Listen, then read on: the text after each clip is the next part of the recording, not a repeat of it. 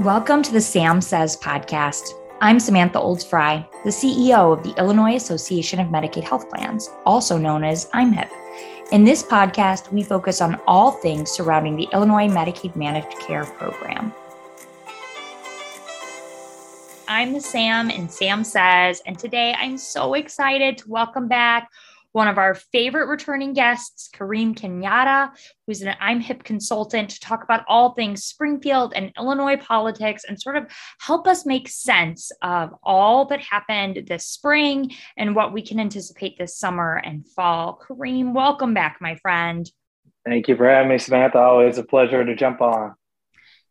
And I think, I mean, there's so much to unpack here. We have a few things um, going on, I think it's just important to remind our listeners that this year, as is the trend for the past few years, is different.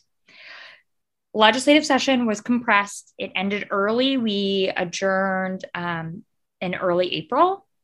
We are now waiting for the primaries uh, to take place in June. And then, of course, we have our general election in November. So, everything we're talking about, I'm going to sort of break it up into spring, summer, fall. But goodness, we have a lot going on. Oh, yeah. And, you know, with the pandemic, um, Springfield was a good indicator of where I think how the pandemic played out across the country and as industries tried to figure out how to bring people back to work and this new hybrid culture that we live in. And this session definitely was a reflection of that. Um, you know, you had a lot of hearings that were virtual. In addition, you know, politically, you have a lot of people with contested primary races back at home. And so the combination of both the primaries and COVID, you know, created a virtual environment that some people really like, other people really don't like. But, you know, I think we're probably going to be stuck in this hybrid mode at least for you know the remainder of this year maybe early next year too. And it really just depends on what all these variants um, what ends up happening. I mean i think every time we think all right we're done i mean here in illinois we were one of the last states with a mask mandate. Um, our record in illinois really stands just really clear compared to other states um, in the region. We did a you know the state did a good job of keeping people safe that being said, everybody's ready to get back to normal, whatever normal looks like. And every time we're like, all right, we're done, you start to see, you know, variants popping back up, cases on the rise. I think we're um, on the, you know, moving into that now like medium risk stage. And so what does the fall look like? You know, what does everything look like?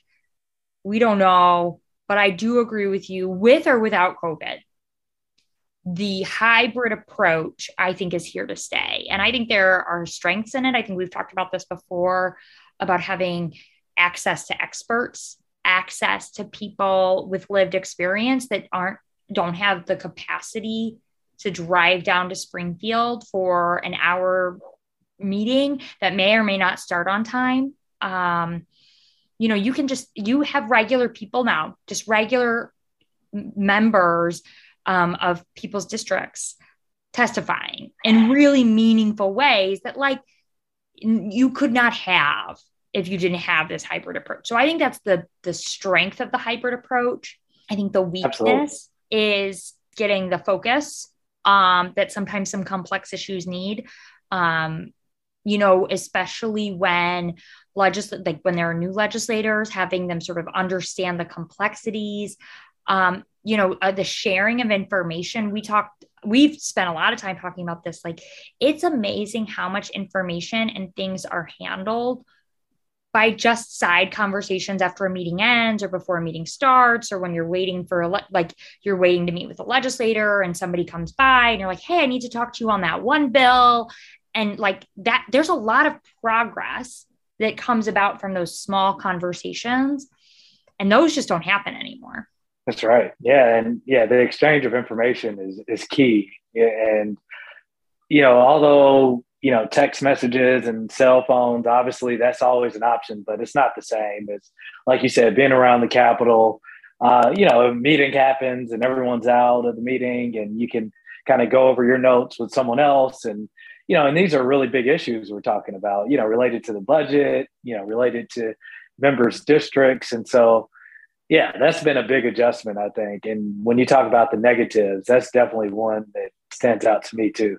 Absolutely.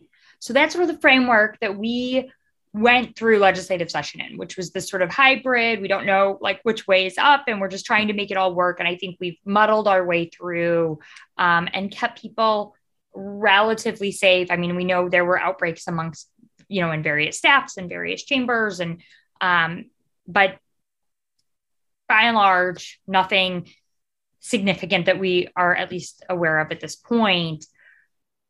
But from a policy and like progress standpoint, where, you know, what is your initial take on everything that made it across the finish line, things that are still like sort of left to be figured out a little bit later? I mean, what's your thoughts of, of what got accomplished? Yeah, it's it's interesting. When session started, uh, both the House and Senate sent indicators out there that hey, we're not really going to be focused on a lot of controversial issues obviously crime and violence is a big issue um, across the state, but particularly in the Chicagoland area. And so I, you know, I think we all had a sense that something would probably be done on the, you know, crime and violence issue. And I think uh, the attorney general and the retail merchants worked on a piece of legislation uh, geared towards scaling back retail theft. And there were a couple other things in terms of funding for, you know, mental health and other, you know, crime related type issues that received extra funding. And so I, I want to say that was kind of the primary focus. There were other things in the background, you know, related to like energy and things like that. But for the most part, you know, I think everything that got across the finish line was either already negotiated or if it needed a negotiation, it was resolved pretty quickly. So not a lot of controversial stuff. You know, I think in any given session, we always have bills that these non-controversial bills that you know mostly make up the majority, but you have a few controversial here and there. And this session, we really didn't see that. Which I have to be honest, this is the first time I can remember in a long time that we really didn't have a divisive issue that just you know kind of tore the chamber apart or turned one chamber against another chamber or both chambers against the governor. Um, you know, obviously you had your Republican Democrat, you know, kind of back and forth as we got towards the end of session, but you know, that's typical. But even related to that with the budget, you know, I think there was a lot more cooperation than we normally see on that too. So yeah, all around, you know, I hate to say this is going to be a lasting thing, but at least for this session, it seemed that everyone was on the same page and, you know, they're just going to focus all their efforts on the election. So, yeah. So I think you're exactly right. I think in healthcare, there's one piece of controversy that'll, you know, we'll sort of work through and we'll chat about a little bit later. But I think in general, having people focus on primary and general election and um, having a lot more money than expected made things easier. Um, you know, money doesn't buy happiness, but it sure simplifies things. And I think that's what we saw um, in the Illinois budget process this year. That's right. Yeah. And the surplus, yeah, in revenue is something that, again, we're not used to or haven't seen in a while. So our, our, um, our listeners can't see this, but I just like sort of burst out um, and we are not used to it. We are grateful for it but we are absolutely not used to extra money. We're not used to a surplus. Yeah and you know i think another big push um, you know we talked about earlier when we started going through the, the pandemic and everything related to it you know the diversity issues where that's gonna how that played how that was gonna play out over this session and coming sessions and you know, you did see in a couple pieces of legislation, you know, and related to healthcare, that that's still kind of a key focus of some of the legislative leaders. So I think we can plan on seeing more of that. And obviously, I think a lot of industries are going to have to be responsive to both the House and Senate on diversity issues. So Absolutely. And I think that's something I like. I really think that the Medicaid MCOs on this piece were like the tip of the spear. We were like the first industry where we were really held to account and asked, Where's your diverse vendor spending? What are you doing? What's your plan? How are you going to get there? And I mean, we had some time where we really had to answer tough questions. And here's the other piece not just our vendor spending, but what do the leadership, what does the leadership of our organization look like? And then what is the leader, like what, what about, you know, just the broad, you know, head count? Who are we employing? Do we look like the state of Illinois? And we, and first and foremost in healthcare, but definitely in Medicaid managed care, we have really diverse leadership teams um, with background like both um, both you know gender identity um, where our mem- where our teams are from. So like in terms of geographic and then also racial and ethnic diversity within our leadership. And so when i think of our leadership i'm thinking our c suite right like ceos cmos cfos coos etc one thing like for a while i thought this was like amazing. Um, the all of the cmos chief medical officers and i think this is still the case of the medicaid managed care health plans all of them are women and the majority of them are women of color and it's just it's so just amazing to see the diversity but then also to ensure that we are regularly shaping policy with diverse voices and experiences. And that just makes it stronger. Like that just means that what we're pursuing legislatively for our organization is going to be stronger because it's had that diverse input. So we were lucky in those conversations. We already had a diverse, we are all of the plans already have diverse leadership when you look at the full C suite. And then healthcare in general, you tend to see more women and more people of color working in those industries. And, and that bears uh, true in the MCOs as well. The second piece that we talk a lot about is our vendor spending. We really have seen just a significant improvement um, and a real purposeful approach by the Medicaid managed care organizations to increase their diverse spending um, by over, I, I want to say, over $100 million this year, um, with most of the Medicaid MCOs reaching their BEP goal. And then when you look at, and that's just BEP certified, but then when you look at not for profits they partner with, or businesses that are owned or operated by somebody um, that is a, a maybe weeby business, so minority or women um, owned, but just isn't certified in the state of Illinois, that takes it to a whole new level, far exceeding the goals. So you know, I really want to say if you are another healthcare provider or another industry, really take a look at what the MCOs did and what they've experienced.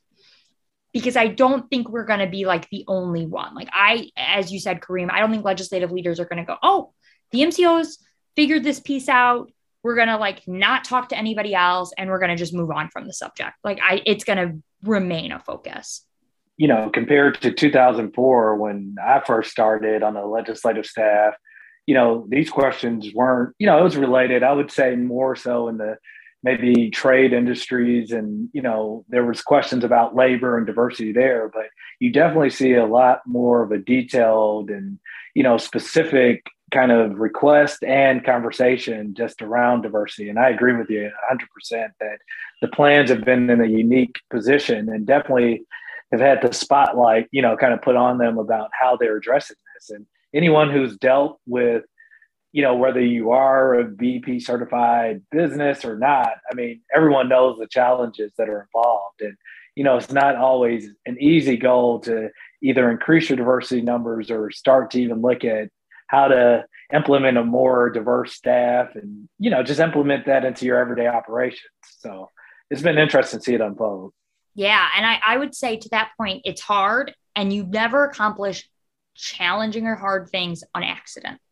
You have to have a strategy, you have to be purposeful. I mean, here at I'm IMHIP, we meet regularly with all of the plans um, bep leads talking about what are best practices what are the challenges how do we collectively overcome them um, what are things that maybe we just need to raise to legislators like big and small like it is a constant conversation and a constant sharing of best practices. And um, if other industries are going to face this, and I highly recommend they start the conversations now because it is, it, it is, you have to be purposeful if you're going to be successful. Absolutely, I can see that. That's a not an easy thing to accomplish, but you know, I think obviously it's good for everyone involved. That you know the conversations are ongoing but i do think it requires patience on both sides with the legislature and with you know the organizations companies and industries that are being asked to do some of this stuff because it's not like you could just flip a switch and turn everything on overnight. It, it takes time so it, it does. requires a lot of patience. Yeah. it does. Patience years. I mean it took us it, you it took a while because you have to get these companies certified. You have to get them contracted. Like it is not overnight. Um at all. And, and so pivoting, we've talked a little bit about, I, I think BEP is going to be a focus. I think health equity continues to be a focus. What are we doing? How do we address and health equity? But then I think we're going to start to see it broader, just equity in general.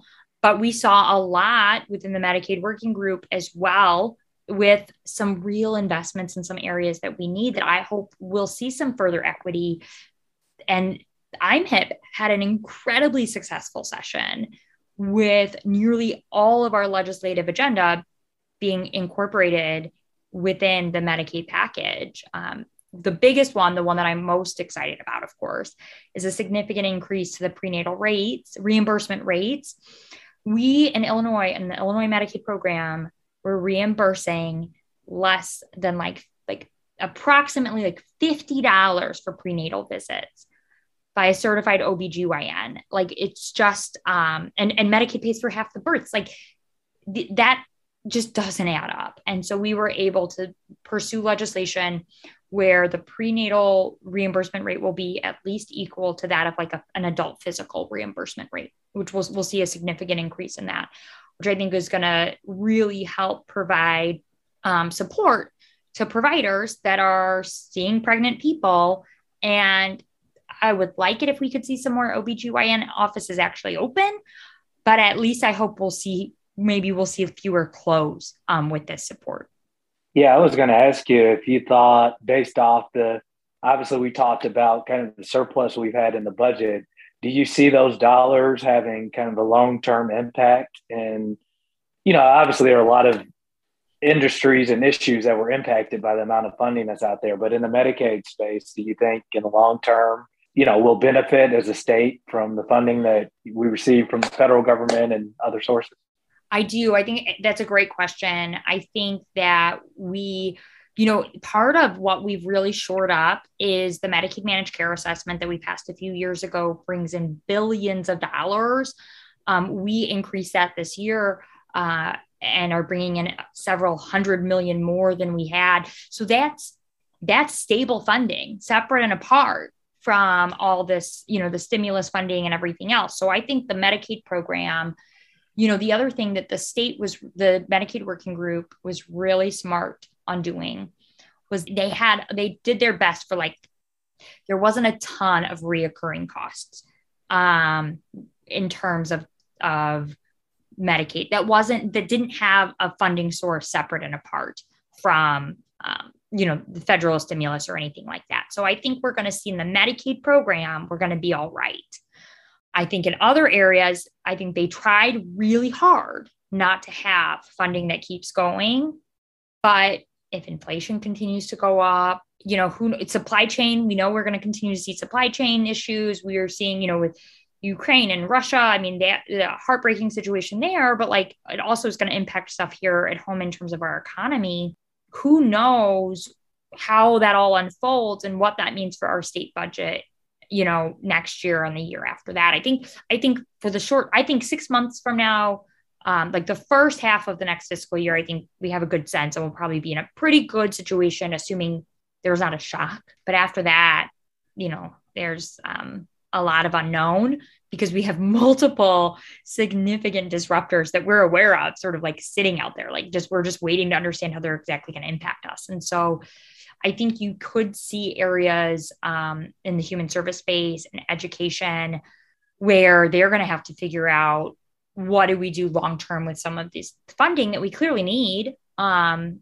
but what does that look like yeah, because you know, just some of the concerns that I've heard from legislators and others is what happens when we get to a point where we don't have all this federal funding coming in, and you know, do we are we right back where we started, or can we use this funding to, you know, maybe design programs or scale back on things that aren't working as much, and you know, go from there. So it'll be interesting to see how that plays out and bring efficiencies. So long term, the programs that we need are just a little more efficient and, and thus use need fewer resources. Yeah, and that's one of the interesting dynamics with the legislature now. As you know, we have a lot of newer members coming in, a lot of younger members. And, you know, it's just interesting to see the older members interact with the younger members in the discussion that goes on because, you know, I, I feel like generations look at things different, obviously. And, you know, younger generation, the younger generation isn't as quick to just say, okay, you know, I accept that for what it is. You know, I think a lot uh, a lot of newer members want to see why are things this way and they want you to explain it in a way that you know i would say traditionally as a lobbyist you haven't always had to explain things as in detail and that's nothing against the members that were here before. I just think it was a different kind of understanding of things and so it's just kind of interesting operating this new space that we're in. It's almost like you have always had to explain the what. What is this program now you're also explaining the why.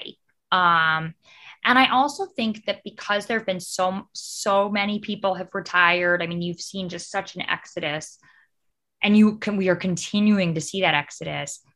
That you know there used to be a handful of new members every year or every general assembly, and so you were explaining some to some like to a handful of members, but they were also learning from a bunch of members who had been there for a while.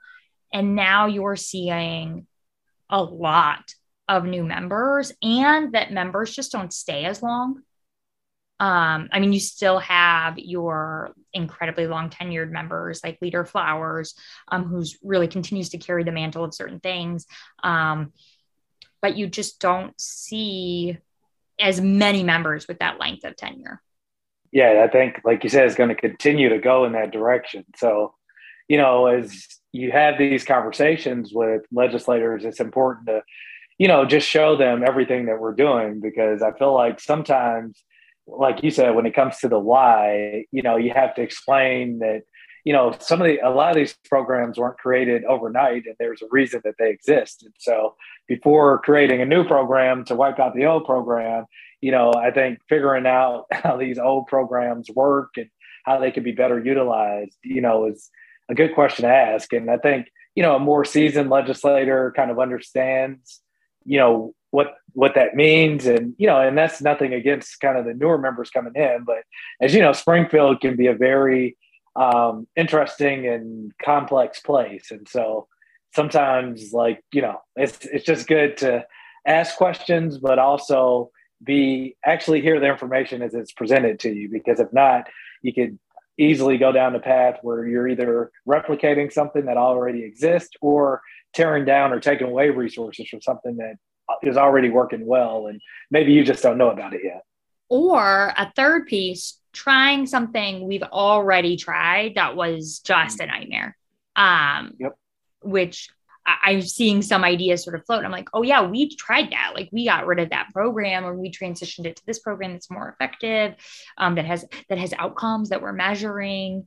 So like, you know, you forget. I mean, even you and I, like sometimes I wake up and I think I've been in this space for like a year, um, and sometimes I feel like I've been in it for a lifetime but like we actually have more experience sometimes than some of the you know like and that's an interesting thing because i don't feel like we feel at least i don't feel um, like I've necessarily been around as as long as I guess we have been. yeah, no, it's hard to believe sometimes.